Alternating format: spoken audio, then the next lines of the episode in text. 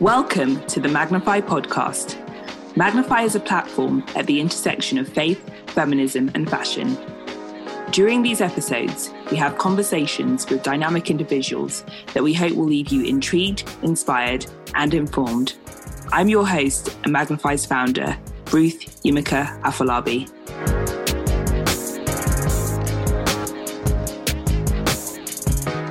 Hi, everyone. I'm so excited and honoured to welcome you to the first episode of the Magnify podcast.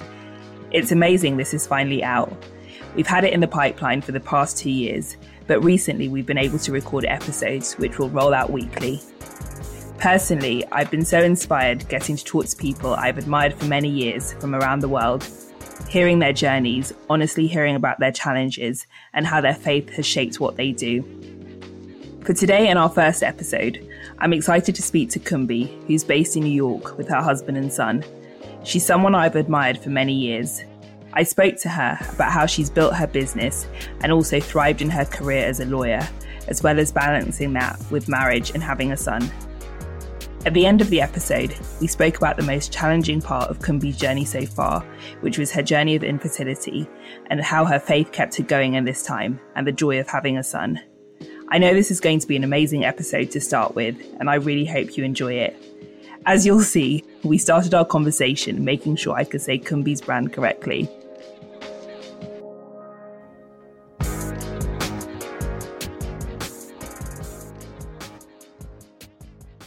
Perfette, is that how you say it? Oh, no, it's, it's so funny that so many people say that it's perfect, like the perfect fit. Oh, because I've been saying Perse since the name oh, changed. Oh, my dear, I know. I, somebody else said that to me, like one of my really good friends. And she's like, oh, perfette. I know. It just means perfect fit. Oh, like French word. Amazing. How are you doing? I am doing good. Um, I haven't like lost my mind completely yet, so that's good. Yeah. I mean, we're on week six. Is it six? Yeah, we're on week six of our um, lockdown. Because you're in New so, York, aren't you? I'm sorry? Are you in New York? Yeah, I am. I'm in New York. So um, this has been going on forever and we expect it to go for a bit longer. So I'm not I am I'm doing good, all things considered. Amazing. And how's mm-hmm. your husband and your you have a son? Yes, that's correct. Yes, I do. How I do. Doing? They're doing pretty well. My husband's um, a pediatrician. So he has to go to work primarily most of the time, but he's doing well. And my son's fine. He doesn't know what's happening. He's two. so as long as he's fed and everything's good, he's good. Oh, amazing. It's just like such a, like you, I'm just trying to be positive. Just try to take each day yeah. it comes. Um, I get what you mean. For all of us, I think it's been a great time with your businesses or brands just to actually take stock of where you are. I think so. So we're going to start, Kunbi, with our quick fire questions to get to know you. Um, mm-hmm. So the mm-hmm. first question I always ask is if you could have a dinner party with four fabulous guests from any era, dead or alive, who would you invite and why? Okay, so first of all, thank you for sending me this question in advance because, like, um, first, so I thought about it, and um, I think the four people I would love to have, and I wasn't even joking. First one is Jesus because I need to know a lot of things. I need to talk about stuff. but um, secondly, it's um, Michelle Obama, Beyonce, I say Beyonce because I know Michelle and Beyonce know each other, so it'll be great. You know, they'll have somebody to talk to, and because Michelle is like ultimate goals to me um, professionally. But also, um, Beyonce, I would like to know what it's like to live with the greatest person on earth because Blue Ivy has oh to be somebody that. Um, right?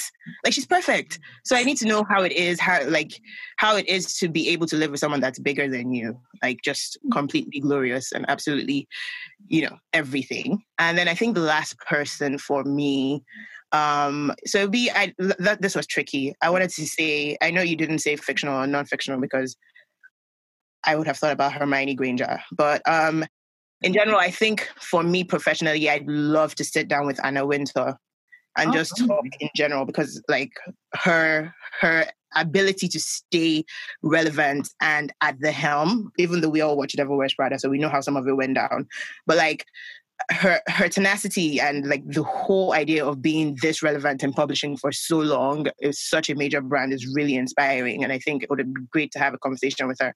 Fun fact she was on my flight last month Oh wow!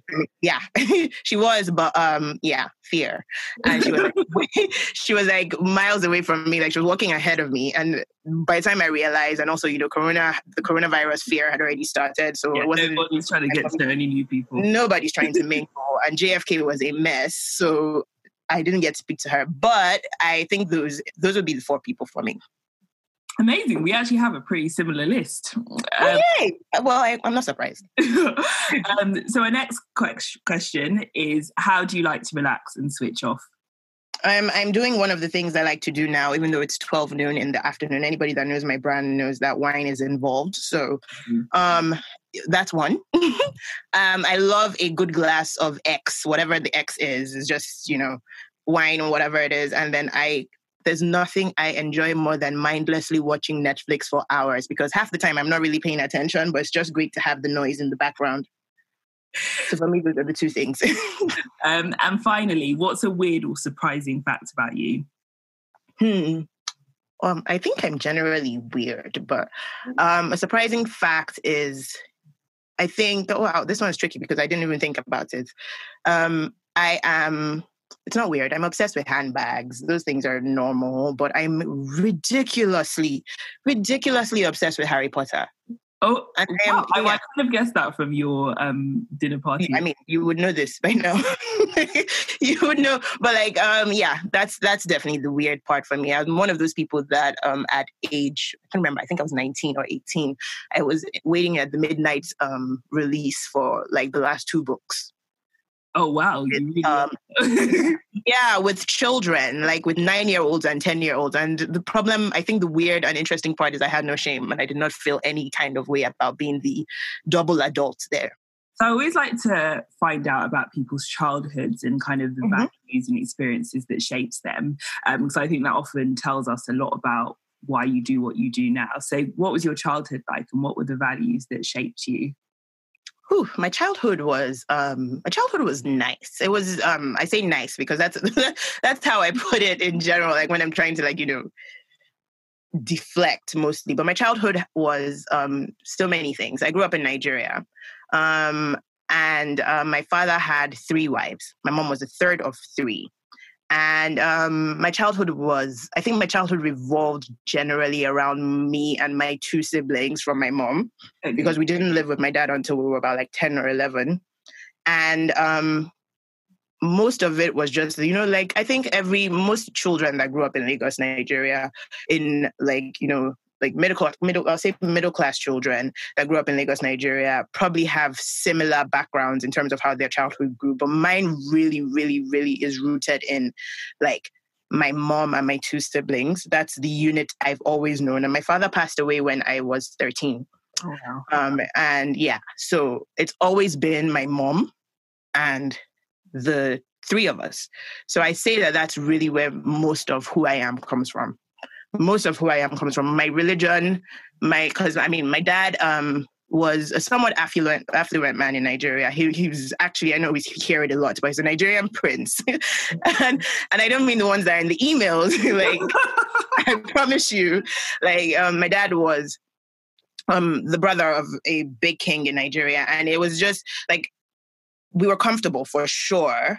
But then when my dad died, everything kind of like just shifted. My mom had to like, you know, kick in with everything that she had, sold everything and got us going, which her story is like truly one of the most beautiful things that I've ever like had the pleasure of experiencing. But um most importantly, my mom leaned on God. That's all my mom like my mom's password for everything something to do with god like that's that's how like her entire being revolves around that and it's been for me that has been the greatest learning experience and growth for me is how everything that I am, everything that I didn't even want to be, yeah. is rooted in the relationship that I have with my mom and the relationship that I've seen my mom have with other people. Um, people say, you know, your childhood might spur a desire to be very independent or to create wealth mm-hmm. or to do something different. Would you say, kind of seeing your mum and what she went through, what were the kind of things that really you felt as a result, I really want to do or I really want to be that? Oh, For one, first of all, the first thing I knew is that I wanted to be a lawyer. I felt like there were so many things, like just watching the legal system fail us in general growing up was one of those things where I was like, huh, yeah.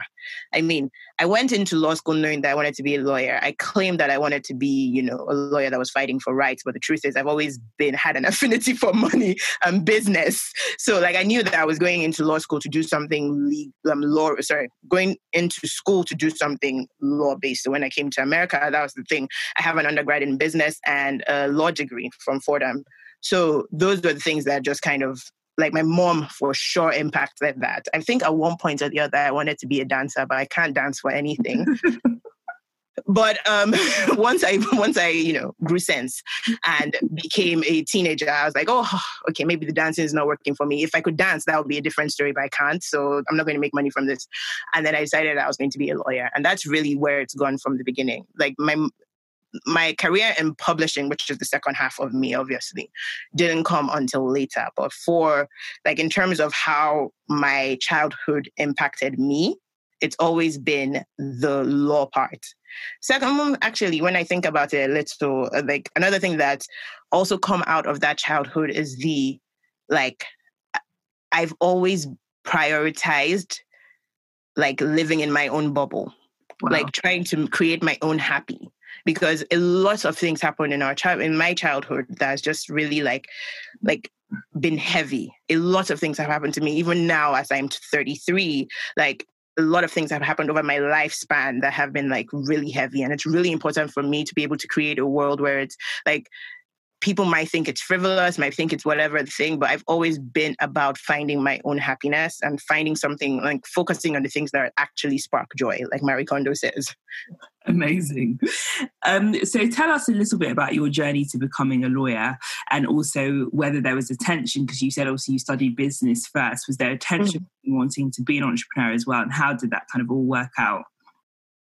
Honestly for me i don't even know like i think at the beginning i always call myself the accidental entrepreneur because i don't know if i necessarily wanted to be one um and then um i actually started off in because i like i always say i'm always led i feel like god is always laughing at all my plans and I'm always just led down a path and I'll go it. I'll go where where I'm led and just kind of follow the route or whatever.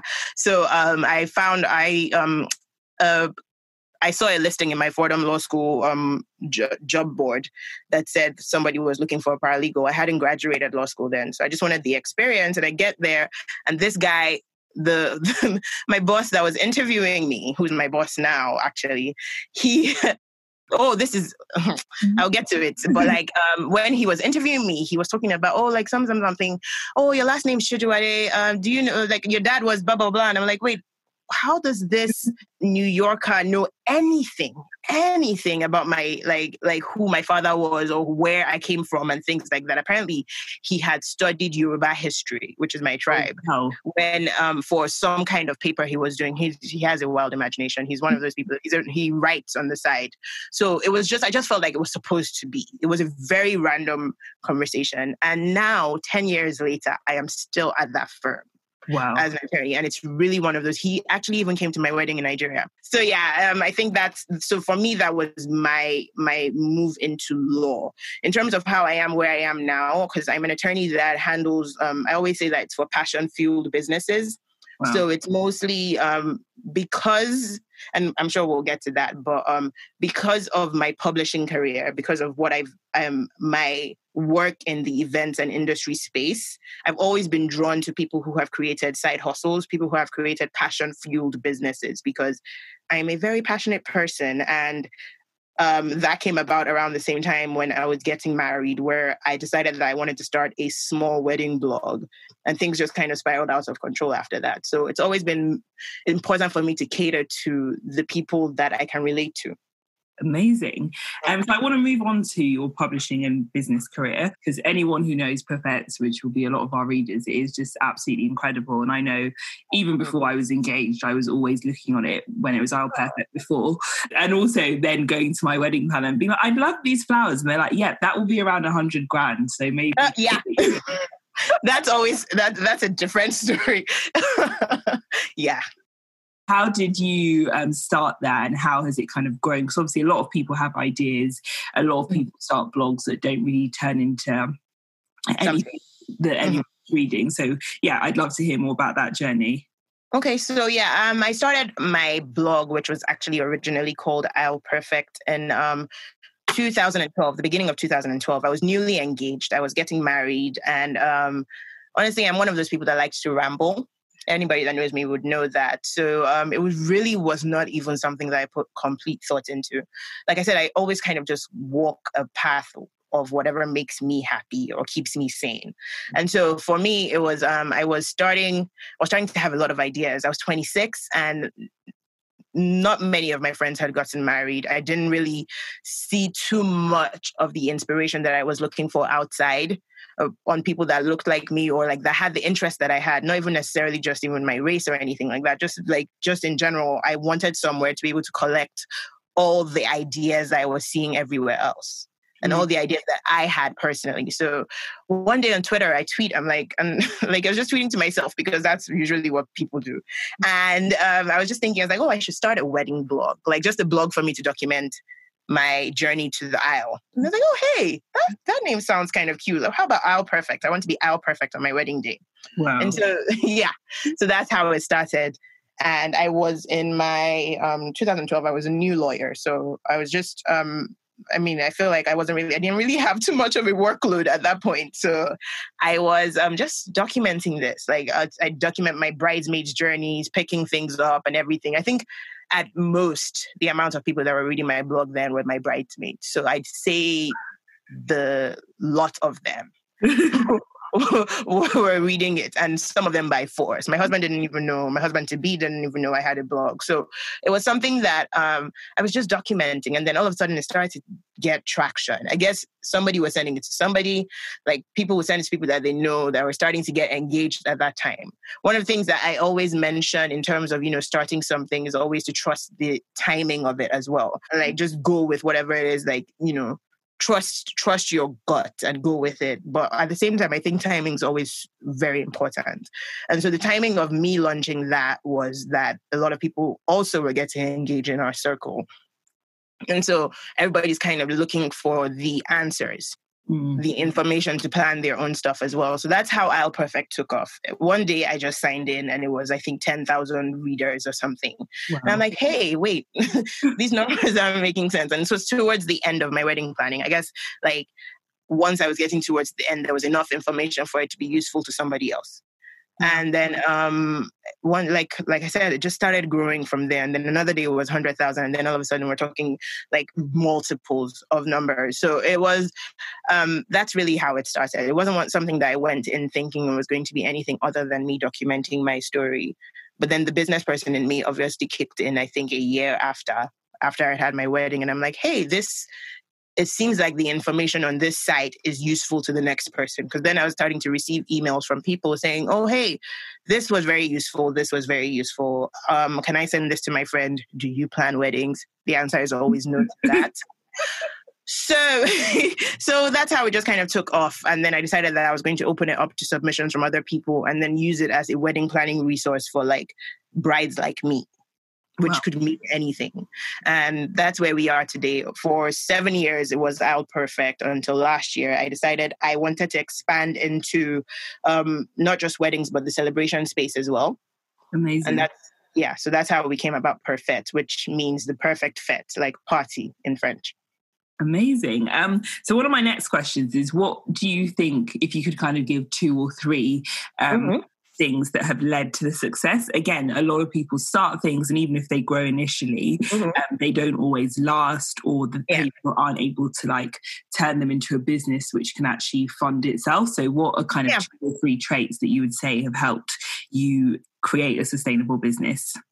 I think for me, um, there's several things, but two that I could pick up that I think are, are, things that I swear by is taking stock, being number one. It's really important to take a step back after a while and you decide how long that while is going to be. which is mm. actually going to bring me to my second point, but I'll get there in a minute, is like, you know, taking stock and reviewing what is working and what isn't. It's really important that if you are trying to make this useful to a consumer or a customer, for you to realize what's working and what's not. What is your customer relating to? What will your customer relate to? What inside your what inside whatever it is that passion product is is is is resonating and what do you think they would like to see more of? Which is why i know we a lot of us run away from surveys because we don't want to put ourselves out there and we don't want to hear the feedback but it's really important to we don't actually want to change so. Yeah exactly and that's another thing. When you're passionate about something you get really stubborn about it. It's just natural like at least for me. I'm I, I i actually had mentioned one time like that i do not handle feedback well. I don't. And it's something that i had to come to terms with in order to grow yeah. Because criticism, everything I see, and I mean, we could get really psychological about it and say that it has something to do with my childhood, growing up with three wives and blah, blah, blah. But like, it's really important that I am not, like, for me, it's hard for me to digest when somebody's telling me that I'm doing something wrong. Mm-hmm. And um, that is something I had to set aside to be able to progress. So for me, like I would use Aisle Perfect as an example. It's important for you to go back into the analytics. What is somebody, what are they clicking on? What do you see? What's the trend in the things that they're clicking on? What's the trend in the things that they're requesting? What's the trend in the things that they keep coming back to? And those kind of things is where you now start to see and that way you're able to analyze and come to terms with who the actual ideal customer is, the person that you're trying to reach to, like the person that you're trying to connect with, the person that you're trying to sell to. Because everything is selling. I don't care if you say you're sitting down there and just writing it for yourself, you're selling it to somebody. Because the only way you're going to be able to grow is for other people to be invested in it as well. Amazing. And then the second thing for me that's huge is like having some kind of skeleton, at least at the bare minimum, even if you're not someone that likes to sit down and do all this work, have some kind of skeleton about what your plan is, at least for the next five years. Or even two, something, something beyond tomorrow. Because otherwise you're just going to be freestyling it and that's where it comes back to bite you in the butt. Oh, I'm laughing because I've definitely learned that the hard way. Um, yeah. because then everybody keeps asking you, so what is this? Like, what are you doing this for? And my favorite question, how do you make money? and then you need to be able to have those conversations, especially if you're going to try and bring other income in or bring other investors in as well, which is not for everybody, obviously. Sometimes I'm very tight fisted in trying to even bring another person into something that I've put all my blood, sweat, and tears into. But at the same time, like there has to be some kind of plan mm. as to where this is going. Otherwise, nobody's going to trust it. And I um, remember when I read um, Jack Ma of Alibaba's book, he always talks to his leadership team and his employees about building a company that's 102 years old. And by that, he means something that will pass a century. Um, mm-hmm. And not necessarily that it literally will be that be that old, but actually, how are you forward planning and actually, as a founder, building out a wider team so that your business or brand can outlive you? Yeah. Which and that's the hardest part. how do you balance your hustle, which is a, a fully fledged business, and your career? And the reason I ask, I definitely know from my experience, I would have loved to hear when I was 22, 21, because I started my when I was 19, how to balance mm-hmm. a career better rather than feeling that I've got no choice and need to kind of go all in with one thing. Obviously, everyone's different. But what have been, yeah, some of the key practical things about balancing both? And why is it that you've chosen to balance both and not kind of put your eggs in just one basket? I think for me, I, um, it's first of all recognizing that balance looks differently for everybody. I think that balance doesn't necessarily have to be a flattened scale and I think it most likely more needs to look like whatever that Lady Justice looks like, where one of it is hanging and the other one is not. Mm-hmm. Balance is one of those things that just kind of changes over time. And for me to come to terms with that, I wish somebody had told me that ages ago so that I wasn't trying to be Miss Do It All. Yeah. Because then like for someone like me who has so much going on in her head at a time, it gets really overwhelming. And then for a month, I won't do anything.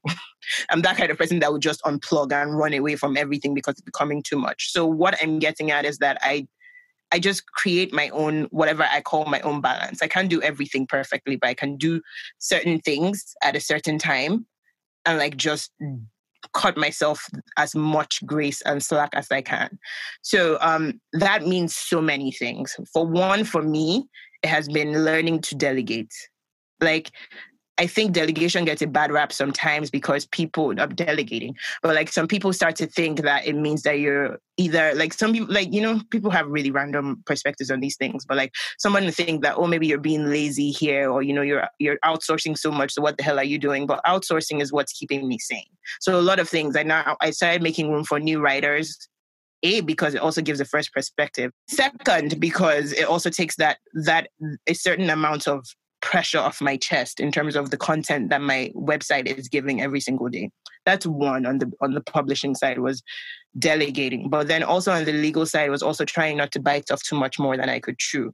I'm not trying to be the number one lawyer in the entire world. I'm trying to be a great lawyer to my clients and being able to curate exactly how many of those clients are has been a blessing for me because then I'm not getting overwhelmed and then I'm not being a disappointment to somebody else.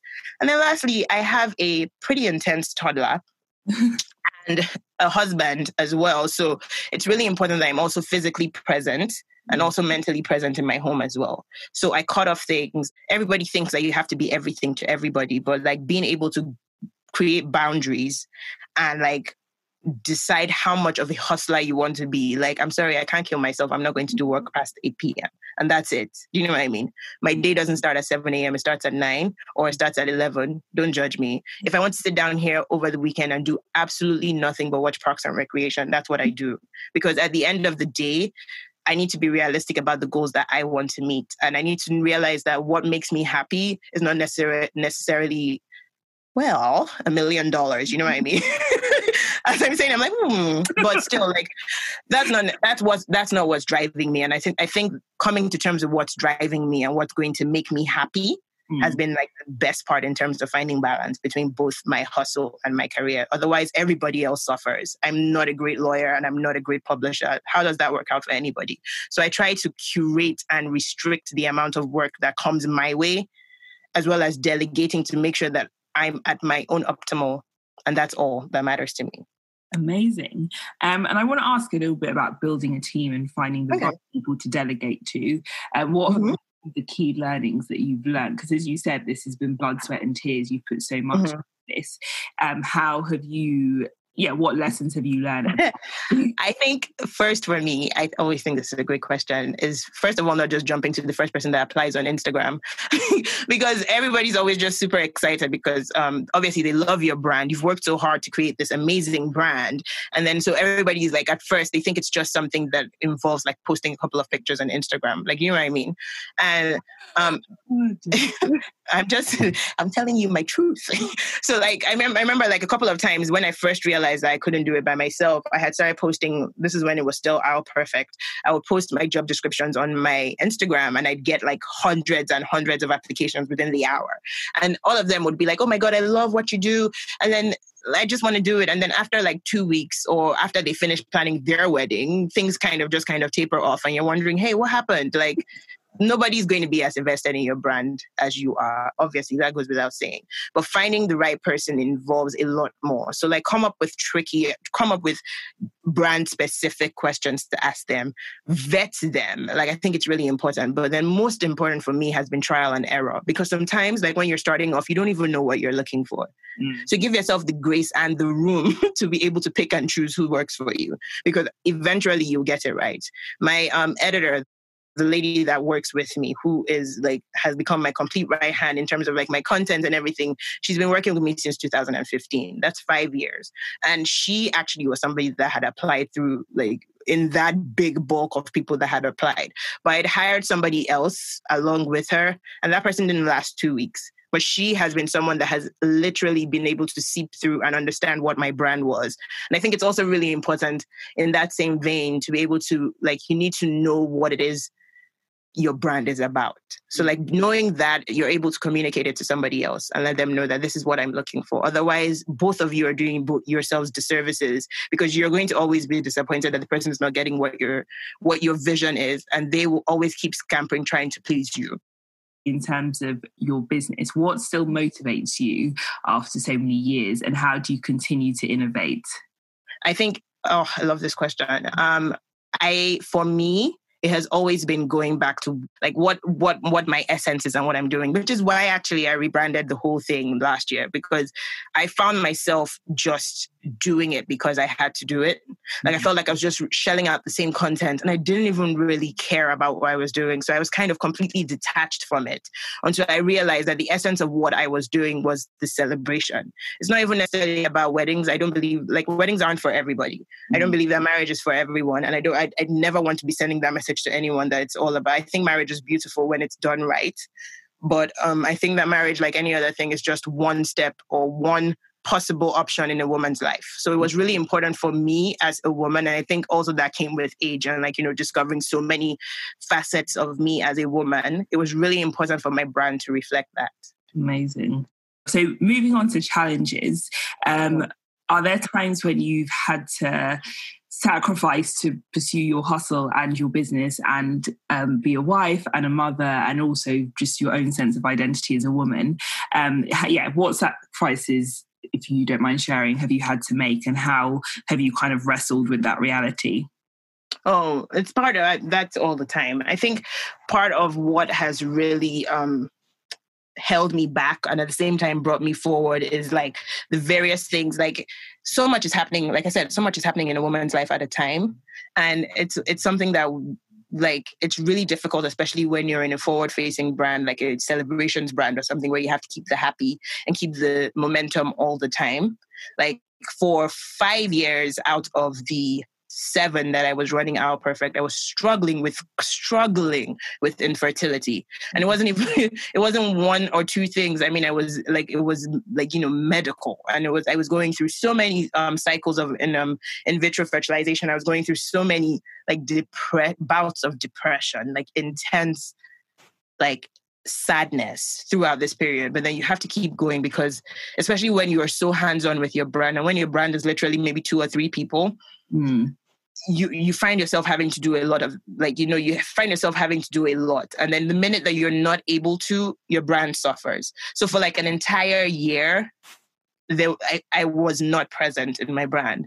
I lost a lot of business. I lost a lot of like like vendors clients and things like that because i just could not physically be present at that time because emotionally i was a complete wreck. And my my, my marriage thankfully was stronger but like it was there was a lot going on especially since i had to physically be here to go through a lot of it. So i think sacrifice happens period. It happens and just a matter of deciding how what it looks like. You know what i mean?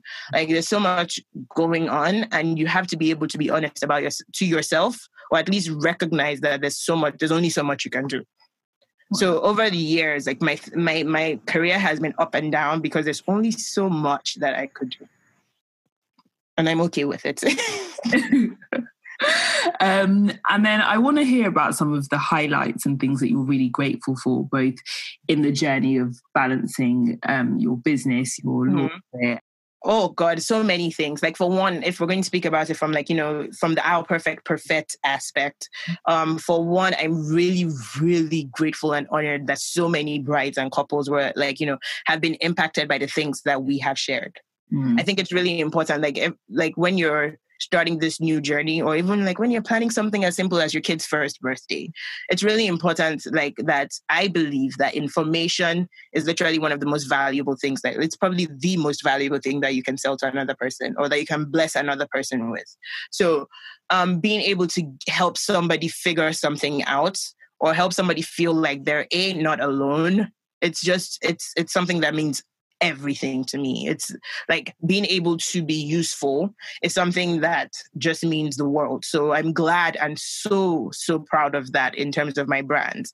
Obviously, in the legal aspect, I'm really happy to be able to help my clients move forward and like protect themselves and secure the bag, like I like to say.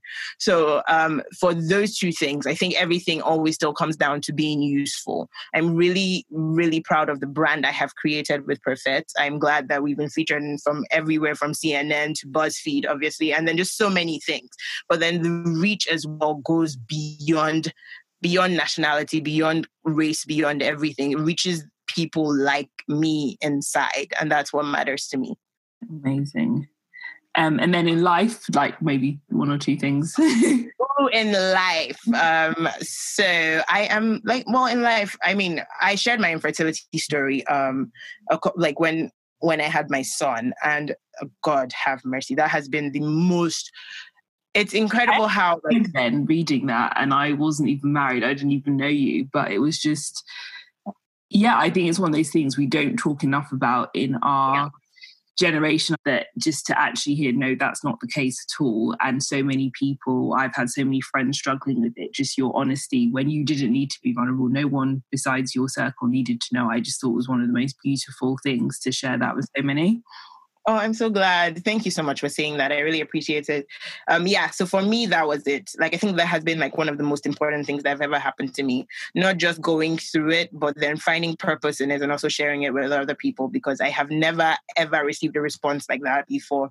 Like, obviously, I've gotten the up and down. Being a Christian woman, it's difficult sometimes because they say you're sharing it before this the child has come. You're bringing the devil into your life, blah, blah, blah, blah, blah. And trusting in trusting in your faith trusting in god's timing and trusting in the purpose of everything has been like absolutely life changing for me i i knew i i knew of who i was before my infertility journey but like I am so much of a better woman now and so much more confident in a lot of my choices because of like sharing my story. So for me, that has, and like I said, it goes back to the same thing. It's impact for me. I feel like there's so many times, and I, I, I, don't know if you wanted to go to, into this, but like there's so many times that I feel like I have seen God's hand in my life mm-hmm. that this one was completely like a game changer for me. And it was just like, it changed everything. And so it didn't just change things in me, but it changed things in a lot of women out there. And that's honestly going to be like, sometimes I feel bad because I'm like, I hope people don't think I'm talking about this too much or something like that because I don't want it to become something that I'm not wearing it as a like a shtick or something like that, but it's something that changed my life. And I just kind of want to remind people that it's happened. So we've touched a little bit on it, but um, as your career, you have grown as well. What have you learned about yourself and also kind of looking out for yourself and self care? Oh my goodness. Like, I have learned so much. I have learned so much about being like, from the beginning, I've learned so much about being a better businesswoman. I think that it's it's it's always so easy to see or plan things out in theory, especially when you read a book, or when you hmm. like when you see other people doing it. It's so easy for you to say this is this, this, this, this, this. But like being an hmm. entrepreneur is like whew, hmm. it's like pitfalls. It's like it's it's short. It's like it's, it's it's short, but it's also like, you know, like little things can happen at any point. Like, you know, things that you wouldn't even expect things that you could practice, practice, practice, practice, practice for, and you'd be shocked that this happened to you. And I think for me, that has been like a complete curve, like learning curve for me, like learning how to handle like instability, learning how to handle being responsible for other people, learning how to handle being like, like a stone cold business person at the same time. Like there's so many facets of being a career person and i think that over this last year of like over this last couple of years of having to do it myself and like having to lead it's been a learning experience for me. As a woman it's been like absolutely beautiful to understand that we can do so many things. Mm-hmm. It's also been beautiful to know that I don't have to do so many things. Yeah. Like I don't like I don't I, I, don't have to. Like it's not it's it's it's never that deep. And my self-care, especially since like I told you, like the period of infertility was just so draining for me that now I do what I want. I do what I want as much as I can because some two-year-old is running my life. But still, like I do what I need to because I have to be happy. I'm in my 30s. I have, like, by God's grace, I have so many more decades to live, unless this is the end of the world right now. I'm not sure. but, like, I have so much going. Like, I, I have so much that I want to do, and I refuse. I know, like, especially from how I grew up, how everything, how my life has, my trajectory has moved over this. I just know that I do not want to be an unha- unhappy woman. I don't as a mother, I don't want to be an unhappy mother. I don't want to be an unhappy wife, and I don't want to be an unhappy Kunbi. Period. So that's that's that's how that's how everything has shaped me over the years. Having something that I could call my own has always it's empowered me. So having something that I could say that this is my brand and this is what I have done, this is what I have said, this is what people have this is how people have taken it. It's really empowering to me, but it's also just one of the things that has empowered Kunbi as a person. Amazing. Um, and my final question is what anchors you and what role does your faith play in your life? Um, I love that. Um, anchors. There's so many things. I think for me, it, it's like I said, it's little pieces that just kind of form each other. So, like my friendships, my relationship with Christ, my relationship with my husband, my relationship with my child, my relationship with my mom and my siblings, like all those facets hold me down because you can say whatever you want to say about me or say whatever you want to say about, like, you know, the things that I'm doing, but then I always come back there. Like, as long as I'm being a good person in those facets and those people still love me, I'm good and I know that, I mean, at the end of the day, Jesus loves me. So, like that, like my mom says, like Jesus loves you, so it's okay. so it's fine. Like I said, those are the things that like kind of ground me in general. But in terms of my like faith, faith plays like many things. Like I said, I've seen, I've seen my relationship with God play out in several forms over the last, like over the period of my life. I've seen my relationship with God carry me through things. I see my relationship. I, I always say that I saw God during the bar exam in New York, and that one has always been something. Like my relationship with God changed when I was when I was about to become a lawyer, and just like it changed again the day I had my son like beyond anything else. Like the, my relationship with God, like I saw heaven there had my son. And I always say it, like it's something that's like changed everything. And it's not even necessarily, I don't think it, it necessarily has to come with motherhood or anything like that, obviously. Like like I said, there's so many things that a woman can do, and motherhood is just one for some people. But for me, something happened the day I had my my child, and it was just like those are the things. That's how faith works for me. Mm-hmm. So for me, it's just I know that I have this strong relationship that I, I know that I have this best friendship with God, and it's good. Amazing. Oh, could be. I'm so excited for this. Um, it oh. be worth the wait, even though we couldn't do it in London. I know because I'm new normal. I'm so glad that we were able to do this. Oh, been amazing. I'm yeah so inspired by all that you've achieved and all that you're doing. Oh, I'm glad. Thank you, Ruth. Same. Uh, you do so much. And Magnify such a, a beautiful, beautiful brand. That feature, um, the um, edition with Suzanne, and I've, I've, just always watched her and loved everything. Honestly, I have like all of the ones I have here. I think I have three Magnify oh, editions. Oh, I absolutely love everything that you're doing. So I'm glad that you're you're continuing, and it's beautiful, and you're inspiring a lot of women. Oh, thank you so much. Thanks so much for joining us for this episode. Don't forget to subscribe, and if you know anyone who might benefit from this, go ahead and share this with them. Also, don't forget to rate and review, it really helps us out. See you next time.